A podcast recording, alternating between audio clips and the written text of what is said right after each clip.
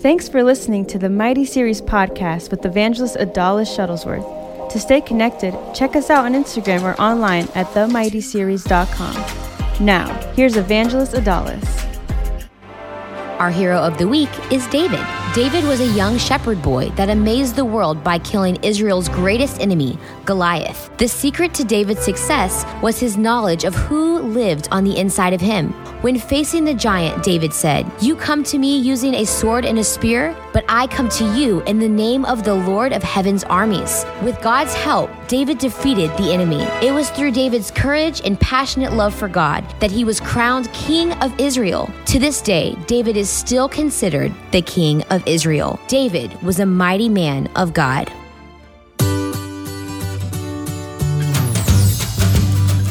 Have you ever been too scared to do something? Fear has a really strange way of stopping us from doing what we want to do. Maybe you want to sing, you want to be the next Uh, best singer in the whole wide world, but you're too shy to sing in front of people. Or maybe you want to play baseball or basketball or softball, whatever it is that you want to do, but you're so afraid you're not going to make it on the team. That's fear. That's fear working on the inside of you. And you know what? Fear will always zap you from doing what you want to do or from doing what you're called to do. Because you know, God has a calling for every one of us. His plans are to prosper us, the Bible says in Jeremiah 29, and never to harm us, to give us a hope and a future. That's for you. God wants and, and has a plan for you to do good, to be great, to be a success. And anything that would try to keep you from doing those things, it's fear. And so never give in to that temptation to fear and to do that which you want to do, that which you love. If you want to sing, you should have all the kind of boldness in the world to go out there and sing in front of thousands of people. If you want to play softball or baseball or basketball, don't be afraid to get turned down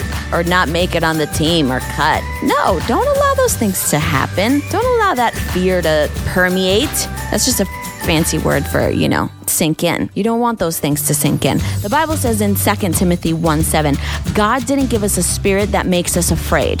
Mm, I can just stop right there. Good night. No, I'm just kidding. Uh, we're still going. But it says, God didn't give us a spirit that makes us afraid. He gives us a spirit of power, of love, and self control. Let me just stop there and define what self control is. Self control is control over what you do. You know, there's so many people out there that says, I can't help but think that way. Can't help but to be afraid. I can't help it.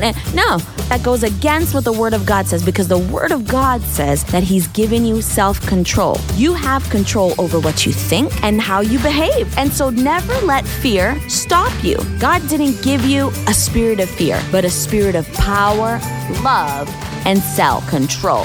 Mm, I could say that a hundred times over. You just let it sink in. He's given you a spirit of power. Say power love, say love, and self control, say self control. If you feel like you can't control the thoughts of fear in your head, you can. Speak to that fear. Tell it to be quiet. And you have the power of God on the inside of you. So be strong and be brave. You know, we have a book on the Mighty series called Chosen and it's a story about Esther. And you know, Esther was the queen of Persia. She was chosen to be the queen of Persia. And when the time came and her family and her people were in danger, you know, the first reaction to see somebody that you love in danger is to fear. And so she was afraid for her life. She was afraid of what was going to happen. But you know what? She said no to fear, and she did not allow that fear to keep her from doing something about the danger that her family was in. So she pushed the fear away and she began to fast and pray. Fasting is just not eating for a time and saying, I'm not going to eat. I'm just going to drink some water here and then I'm going to pray. I don't even think she drank water, but that's beside the point, okay? And so she said, I'm going to fast and pray. And you know what God did? God gave her the courage and the power to face the king. And that's what she did. And it was because of Esther. It was because she remained strong and brave throughout everything that was happening that her people were saved. So choose today to be fearless. You have to be fearless. You have to make that choice today. Choose to be fearless. It's a choice, ladies and gentlemen. So choose to be strong and courageous.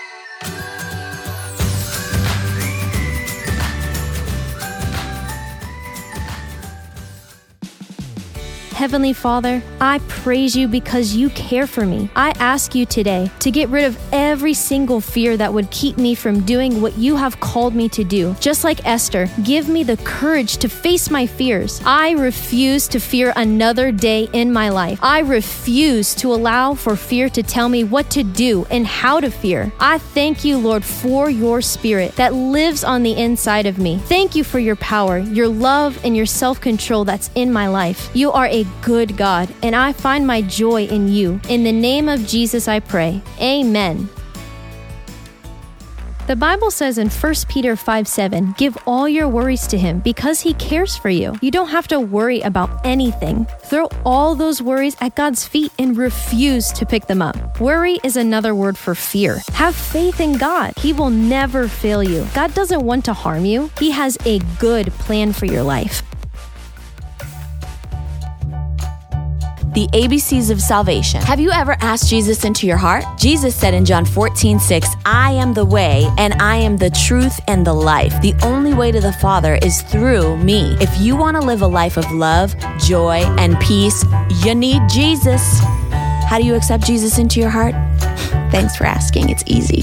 It's as easy as A, B, C. A, admit that you need Jesus in your life.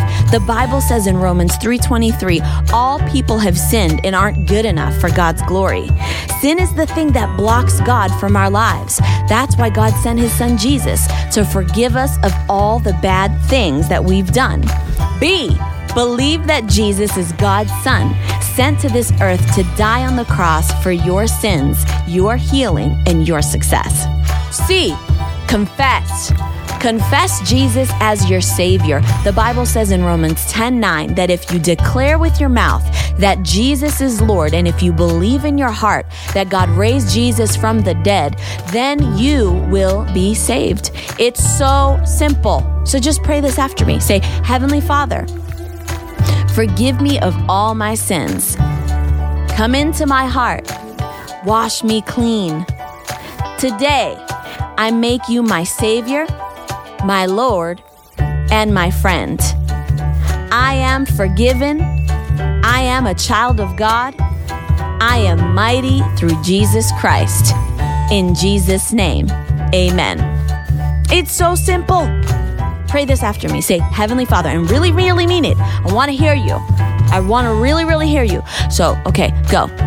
Heavenly Father, forgive me of all my sins. Come into my heart and wash me clean.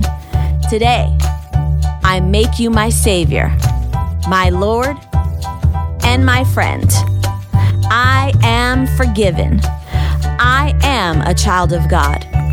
I am mighty through Jesus Christ. In Jesus' name. Amen. That's it. That was so simple. Welcome to the family of God. Woo!